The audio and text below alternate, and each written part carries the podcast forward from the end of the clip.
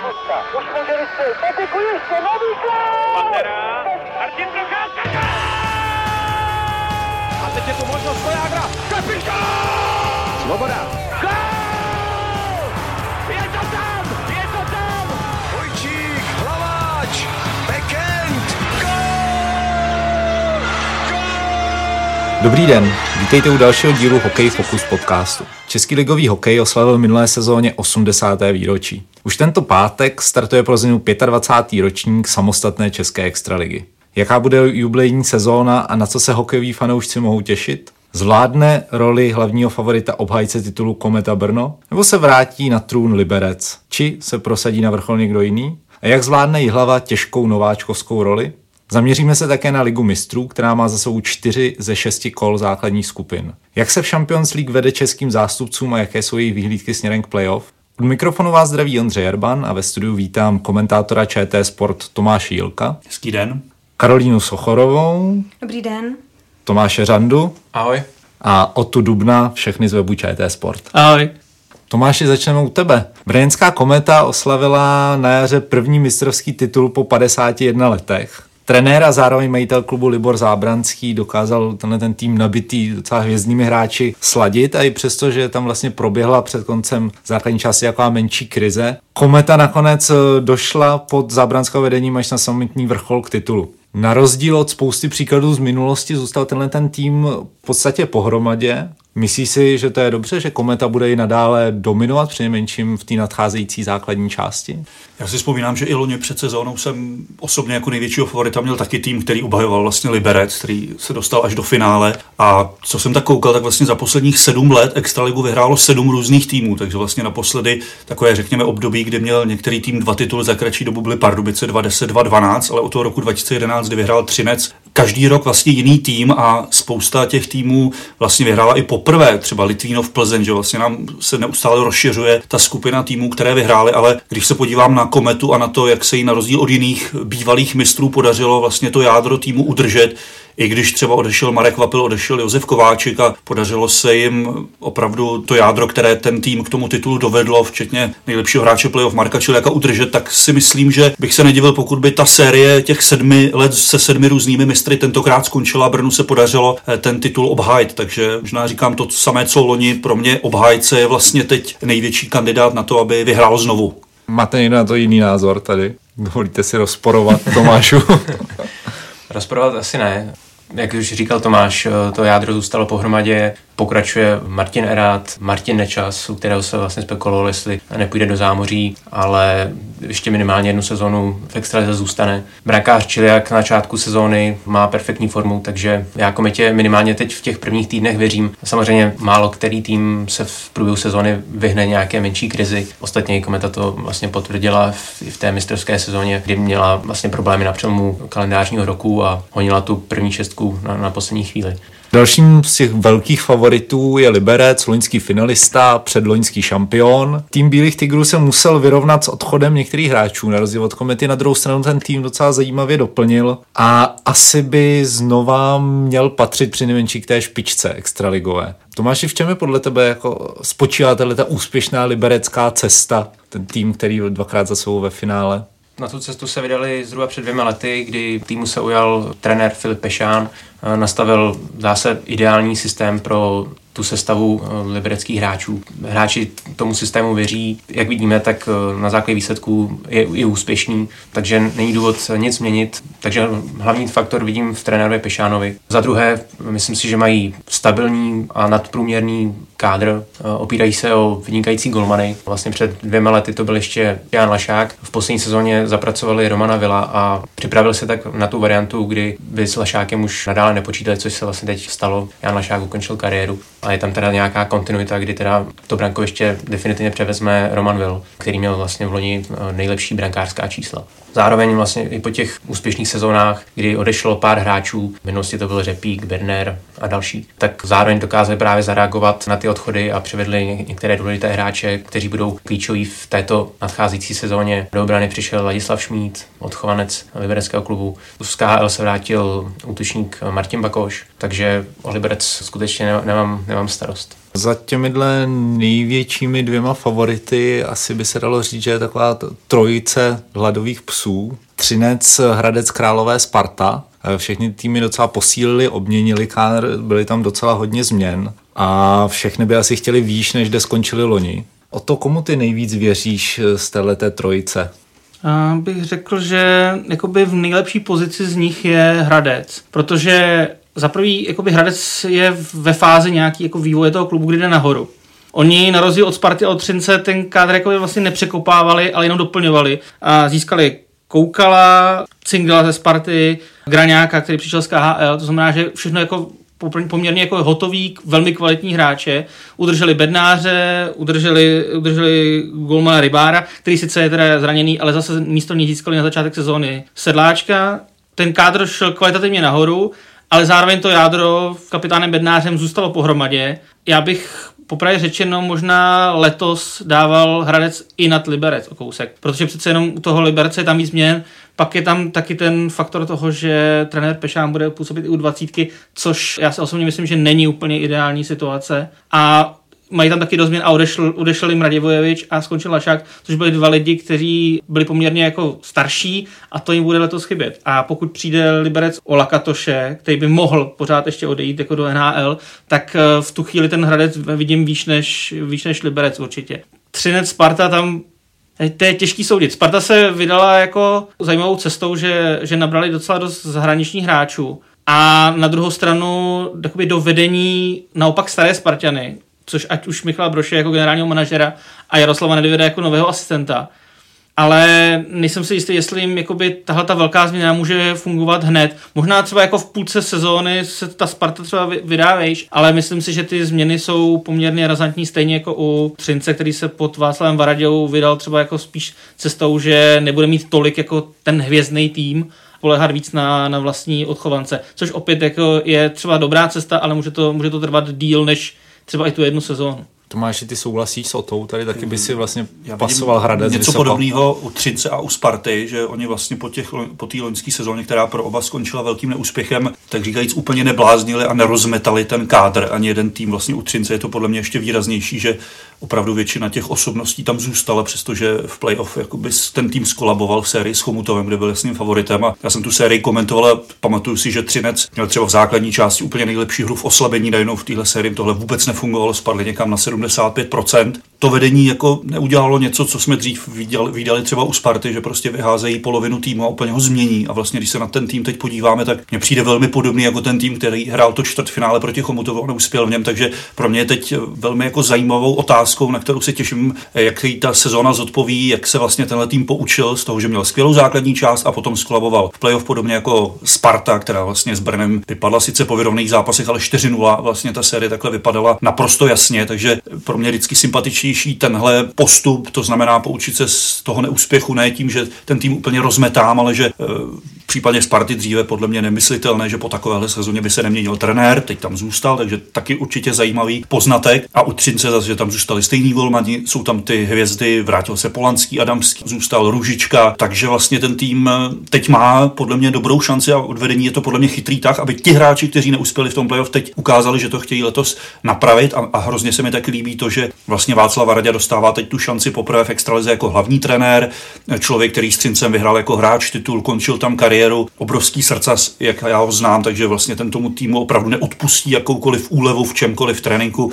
v zápase, takže na tohle se hodně těším. A tyhle dva týmy si myslím, že jsou z tohle pohledu docela v podobné situaci, jak vlastně zapomenou na ten kolaps playoff a jestli zase budou tak dobří jako loni v základní části.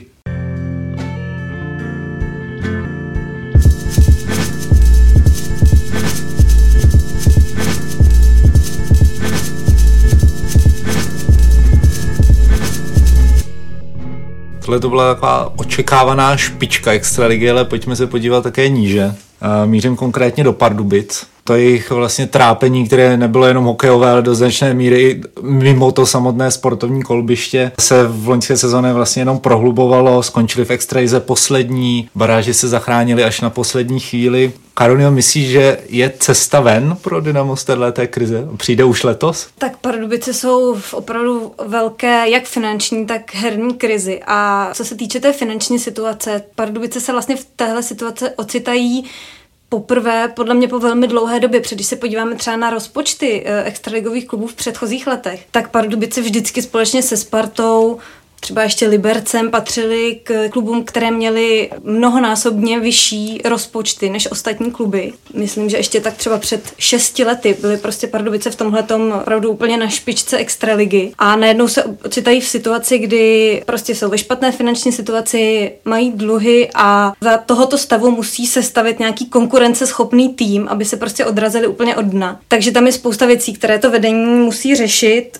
Postavili se k tomu tak, že samozřejmě stabilizační plán a snaží se získat ty finanční prostředky, nové sponzory, ale samozřejmě se to odrazí například na platu hráčů e, do příští sezóny a taky samozřejmě na tom kádru, který Pardubice sestavili. Vyřešili to tak, že sáhli po velkém množství cizinců, nabrali nové Kanaděny, Francouzi, dokonce Rusa jednoho. Já si myslím, že Třeba to, že pátky do extraligy přišel francouz Trail, že to je taková sázka na jistotu, ale u těch kanadských hráčů je to podle mě mnohem větší loterie, protože když se podíváme na mátkou třeba na Cardwella, to jsou hráči, třeba ten například působil loni na Slovensku, tam je to strašně podle mě nevyspytatelné, to, to, co, to, co se bude v příští sezóně odehrávat. Těžko říct, jestli je to dobrá cesta. A pokud je, pokud to vedení zvolilo správnou cestu, tak si stejně myslím, že z té krize se Pardubice nedostanou ani letos, ani za rok, ale je to prostě cesta opravdu na hodně dlouhou trať.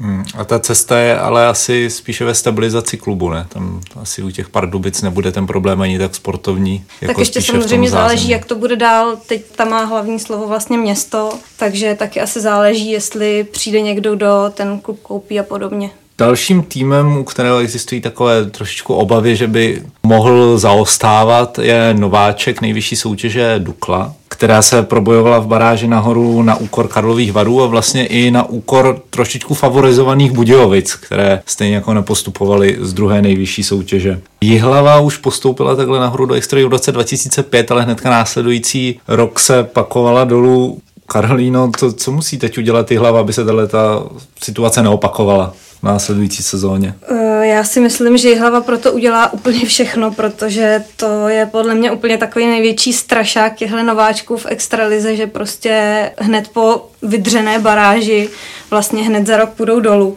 A já musím říct, že mě Jihlava v té baráži poměrně překvapila, hlavně v té první části, kterou si v podstatě zajistila ten postup, protože úplně zastínila České Budějovice, které já jsem teda osobně typovala rozhodně spíš na postup než hlavu, ale tam vedení hlavy mělo v rámci té přípravy hodně věcí, které musel řešit. V první řadě to byl teda hlavně stadion, který prostě nebyl ve stavu, který by odpovídal podmínkám extraligy. To znamená, došlo k modernizaci hlavně zázemí, ale podle mě, pokud se Jihlava udrží a bude pokračovat v extralize i v následujících ročnicích, tak tam bude muset přijít nějaký radikálnější krok. To znamená buď větší rekonstrukce té haly, nebo prostě úplně nový stadion, protože ta hala je opravdu stará a potřebuje nějakou rekonstrukci a myslím si, že ta modernizace, která proběhla, že nebude stačit. Co se týče uh, toho kádru, ten prošel obrovskou výměnou. V podstatě to je z 50% teď úplně jiný tým, než ten, co hrál tu baráž. To je jako druhá věc, kterou je asi potřeba říct.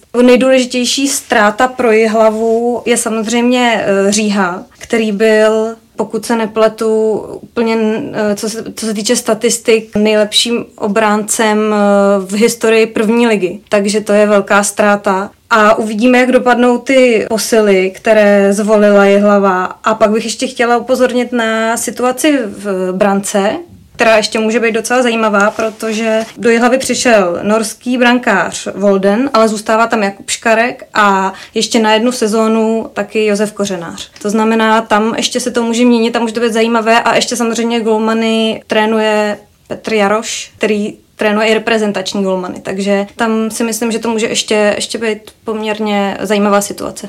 Já si myslím, že Volden bude takovým dobrým mentorem právě pro ty dva mladé brankáře, eh, Škarka, Kořenáře. Pokud se jim podaří právě namixovat třeba a rozložit tu sílu třeba mezi všechny tři, můžou, můžou si vlastně ty golmany takhle vychovat a připravit je, řekněme, na ten konec eh, sezóny, který může být pro Jihlavu kritický. Jihlava má v tomto, si myslím, lepší zkušenosti než právě před těmi zhruba 12 lety, kdy se jim právě nepodařilo zareagovat na ten postup a hned po sezóně zase spadli dolů. To byla hlavně trošku jiná situace, protože to byla sezóna výluková. výluková.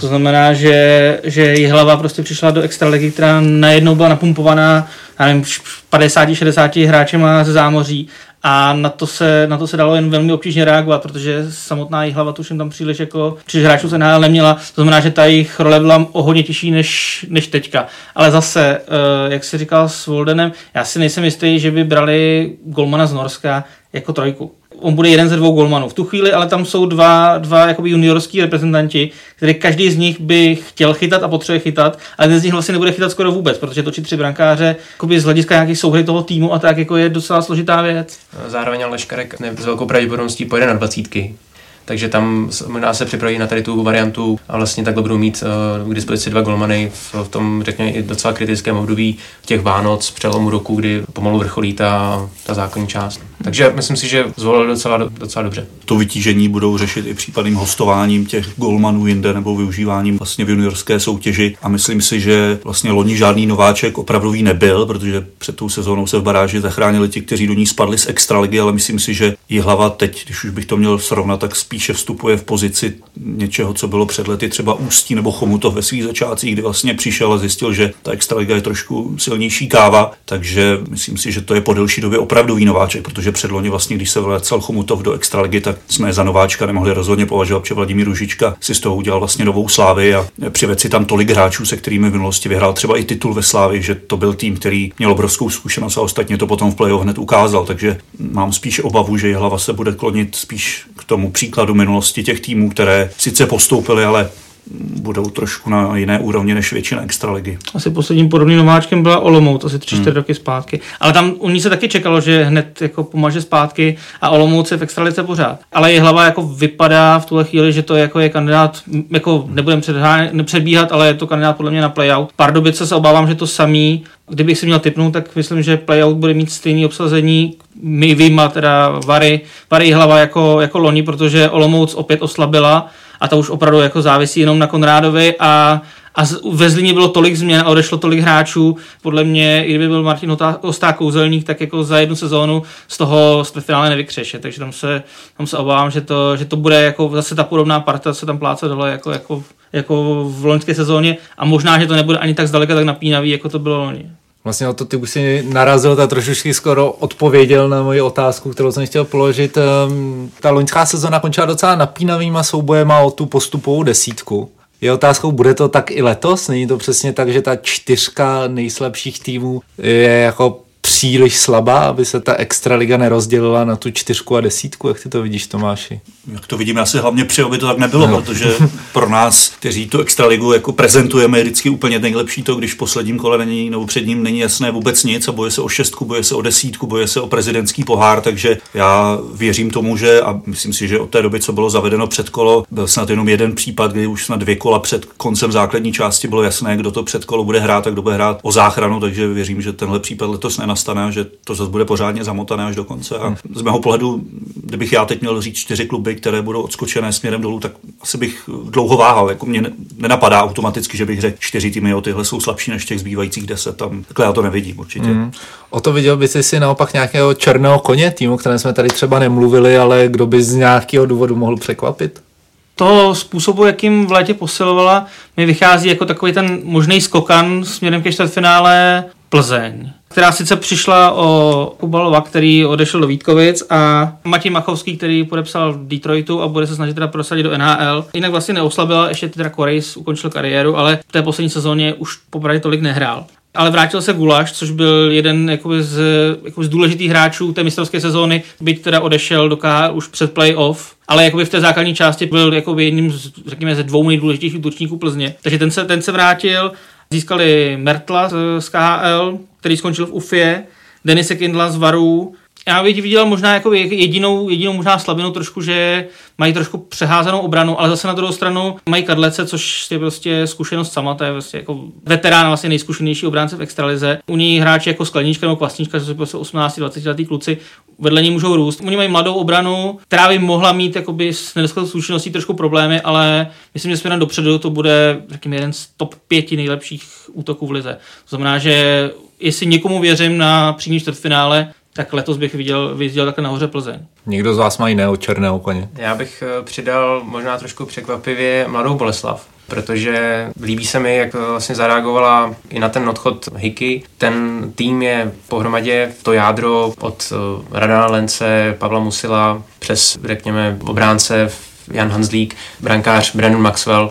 Ta osa víceméně zůstala pohromadě. Právě Maxwell který měl problémy v loňské sezóně v Pardubicích, přestoupil do Mladé Boleslavy a tam naprosto prostě zazářil. Měl perfektní čísla v závěru základní části a dotáhl vlastně Bruslaře do té desítky, ale jinak ten tým zůstal pohromadě. Ještě přišel vlastně, jak Karolina říkala, že hlava přišla o hříhu, tak právě tento back, který sázel 20 branek v první lize, přišel právě do Boleslavy právě to jádro, které vlastně částečně nakouklo do reprezentace a staví se prostě členy širšího kádru reprezentačního, tak eh, je vlastně v nejlepších letech a i přes ten odchod Hiky eh, do zámoří eh, si myslím, že letos by mohli zase jít o nějaký stupeň výš. Hmm. Já bych jenom podpořil to, co tady bylo řečeno o Plzni a o její obraně. Já jsem vlastně na hře sledoval víc v té úžasné sérii předkola s Vítkovicem a to se mi ohromně líbilo, jak na jedné straně kmet Petr Kadlec a vedle něj ta skupina Klasnička, Němeček, eh, Sklenička, vlastně velmi mladých beků a hrozně se mi líbilo, jak oni kolem něj vyrostli a myslím si, že jestli udělají leto zase další krok nahoru, tak vlastně Plzeň by nemusela být nebezpečná jenom svojí ofenzivou, ale právě, že i ta obrana, jestli bude zase o ten rok zkušenější, tak by to moh, eh,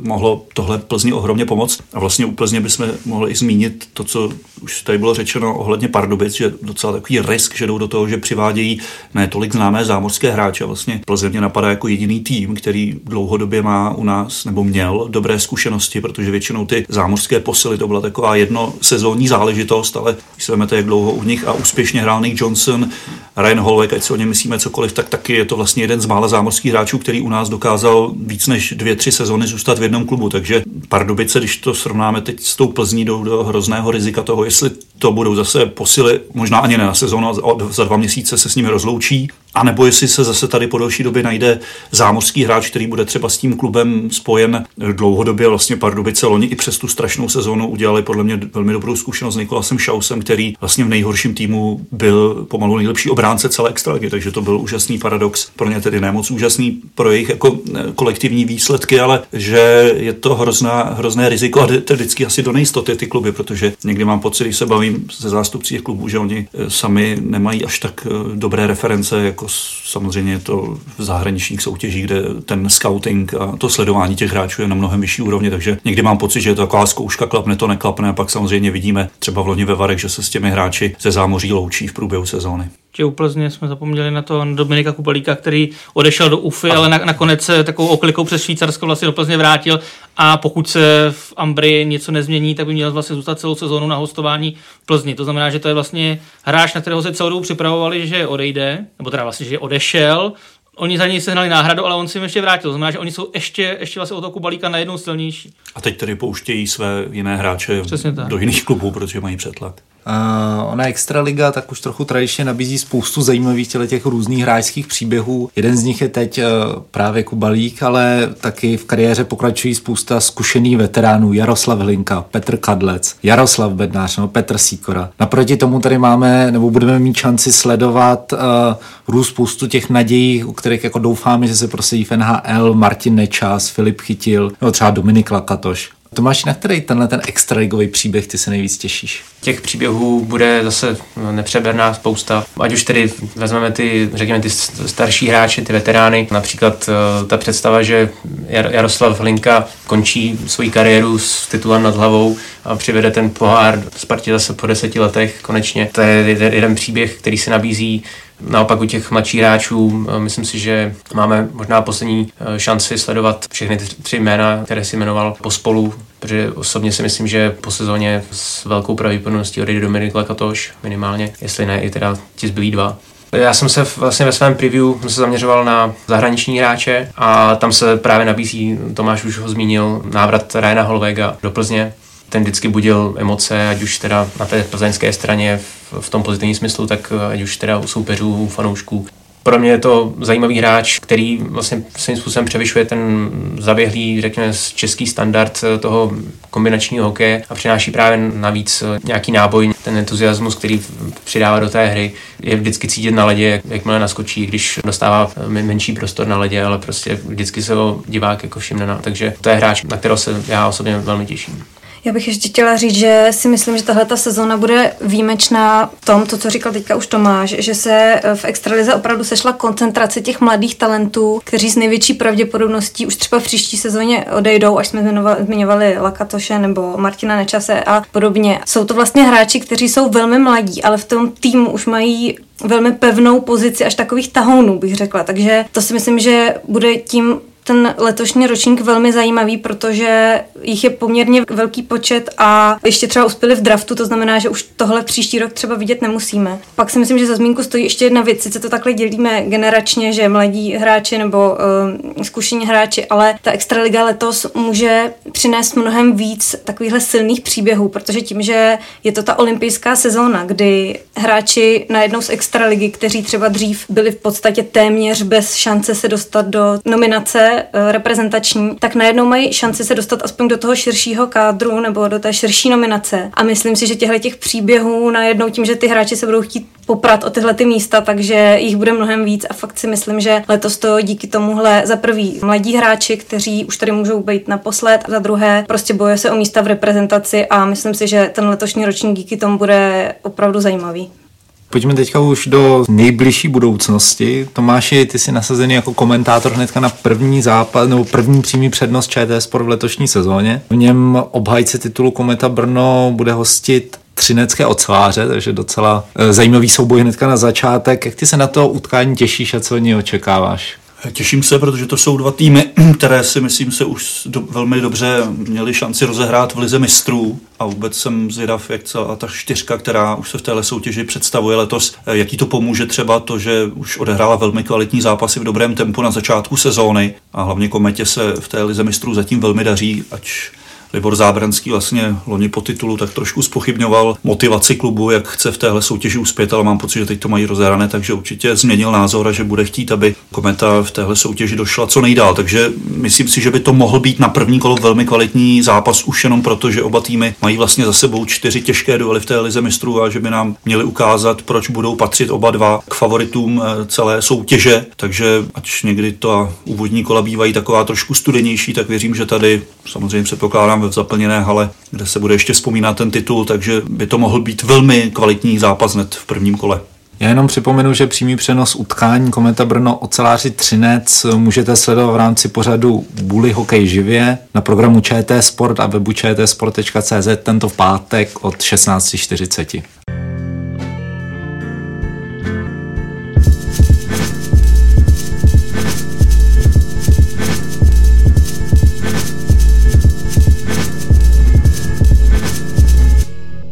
Posloucháte Hokej Focus podcast a ve druhé části se blíže podíváme na hokejovou ligu mistrů.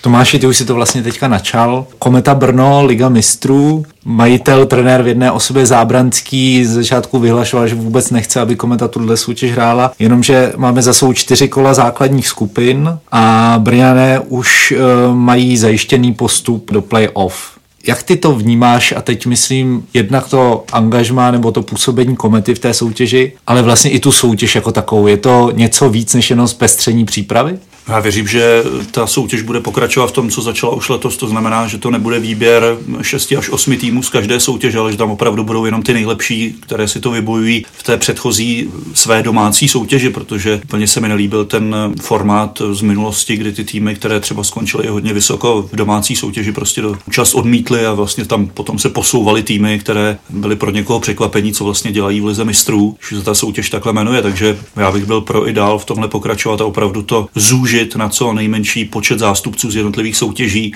protože v minulosti jsme let, kdy byli svědky toho, že semifinále ligy mistrů vypadalo spíš jako takové prodloužení švédské ligy třeba, takže tomuhle bych se snažil vyhnout, aby to opravdu byla konfrontace třeba klidně jenom mistrů a finalistů z jednotlivých zemí. Myslím si, že to velmi pomůže, aby se odbouralo co nejvíc těch zápasů s týmy, které prostě ani ve své soutěži nepatří do absolutní špičky. To si myslím byl jeden z důvodů, proč i třeba Libor Zábranský na, ten, na tu soutěž pohlížel tak, jak pohlížel. To znamená, ta soutěž absolutně ztrácela kredit v tom, jak byla rozbourána do obrovského množství a pro mě i pak ten systém toho playoff, kdy se vlastně hraje osmi finále a možná i těch fází je moc, takže to je důkaz, jak chtěli uživit co nejvíce klubů v té soutěži a to si myslím, že je naopak pro ní na škodu.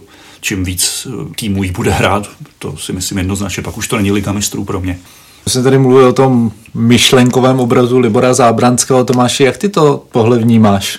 Čím to je způsobené? Proč? Ten výrok byl víceméně bezprostředně po zisku titulu, takže trošku se to, bylo to v emocích, přes léto se to trošku v Brně rozleželo v hlavě. I sami hráči vlastně k tomu určitě chtěli přistoupit zodpovědně, což eh, předjímal i kapitán Leoš Čermák, který právě nabádal k tomu, aby Kometa přistoupila k té soutěži s respektem. A myslím si, že jim pomohl ten první zápas, kdy vyhráli na ledě norského Stavangeru a tam vlastně se chytli a vytvořili tu, tu šňůru těch čtyř vítězství. Paradoxně Kometa začínala ve dvou zápasech venku, tam se jí dařilo lépe než potom doma, kdy musela ty zápasy otáčet. Takže já si myslím, že si přivykli na tuto soutěž eh, výborně a i díky těm jednotlivým dílčím úspěchům eh, se dostane na takovou vlnu, která jim podle mě právě pomůže v tom začátku té extraligy a hráči si vlastně i pochvalovali tu konfrontaci s těmi mezinárodními týmy. Martin Zaťovič mluvil o tom, že to je úplně jiný hokej, všechno ve velké rychlosti a snaha o nějakou konstruktivní hru. Určitě si to pochvalují a pro ně to bude jenom, jenom velkým přínosem. Vnímáte to vlastně tak, že ta Liga mistrů by se mohla stát jakýmsi obohacením nebo i místem pro růst českých hráčů, podobně jako je to třeba u fotbalové ligy mistrů, kde samozřejmě se neustále mluví o tom, naši hráči nehrají těžké zápasy, když hrají v Evropě, pomáhá jim to nahoru. Může se tohle stát i v hokeji, Tomáši?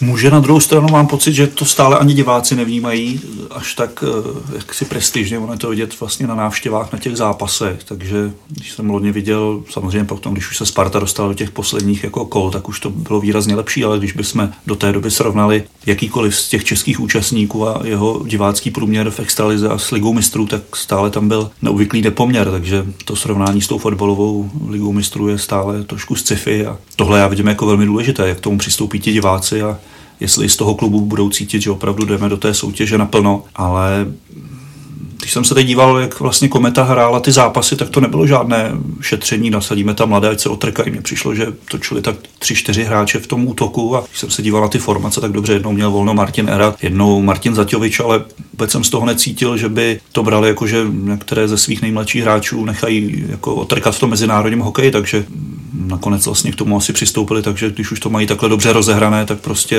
v plné síle se pokusí jako tu pozici udržet. No. Takže je otázka, jestli někdo k tomu chce přistupovat, takže Liga mistrů pro něj bude způsobem, jak těm svým mladším hráčům dát šanci zkusit trošku jiný hokej než, než domácí soutěži. V Lize mistrů se zatím daří také Třinci. Celáři vlastně na úvod nového ročníku Ligy mistrů vyprovodili Jánský Esběr k výpraskem 9-1. Z těch čtyřech zápasů si připsali tři triumfy, také míří nejspíš do play-off. O to, jak ty se zatím díváš eh, na herní projev a vůbec výsledky ocelářů v Lize mistru? Já bych s tím míří do playoff trošku možná ještě brzdil. Ta základní část je specifická tím, že se vlastně hrajou pohledu českých týmů teda. Čtyři zápasy se dvěma soupeři se hrajou jako před extraligou a pak se s jedním z těch, tím třetím soupeřem se hrajou dva zápasy potom jakoby už v průběhu, v průběhu sezóny. Třinec má ve skupině švédské HV71 Jönköping, což je poměrně kvalitní švédský tým. A vzhledem k tomu, jak vypadaly výsledky Mannheimu, s kterým oni doma vyhráli 3-0 a venku prohráli 6-2. To znamená, jakoby vlastně lepší zájemné zápasy má v tu chvíli Mannheim. A ten hraje s Esbjergem. Že? To znamená, že Mannheim je momentálně v lepší pozici než Třinec a Třinec vlastně bude hrát s, s tím HV71 přímo o postupu, to znamená, tam rozhodnuto jakoby zdaleka není nic. Ve chvíli, kdy třeba Třinec prohrát ten první zápas, tak v tu chvíli jsou bodově stejně a bude, bude se vlastně rozhodovat v jediném zápase. Ono, jako co soudit jako z toho, že dánskému klubu dáte 9-1, no, to se těžko, těžko určuje, tam je možná vypovídající víc jsou ty zápasy s Mannheimem.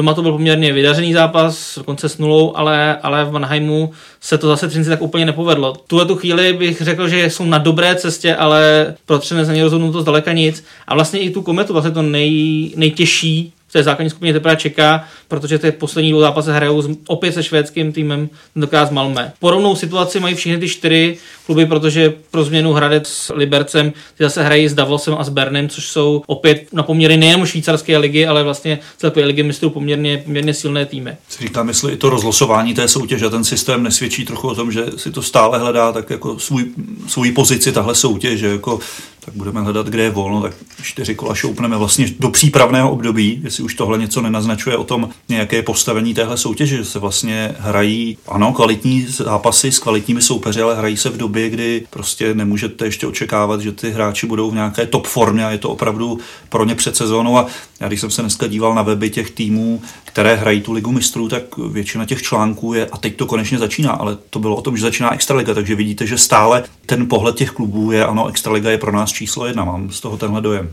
U Hradce to tam bylo taky přesně, jak jsme tady zmiňovali u Komety, že třeba nebyli do všech zápasů nasazení, řekněme, lídři nebo tahouni, tak u Hradce to vlastně bylo tak, že v tom prvním utkání proti Turku se prosadili jak bednář, tak koukal. I ta spolupráce tam očividně fungovala, ale pak už nehráli, takže taky záleží, jak to bylo, nechci říct podceněno, nebo na, jakou, na jaké úrovni Hradec tuhle soutěž vnímá, ale je to docela zásadní věc, že oni dva pak už nehráli. Já jenom připomenu, že Hradec tam vyhrál 5-1 na finský TPS Turku a pak ale padl s anglickým Nottinghamem.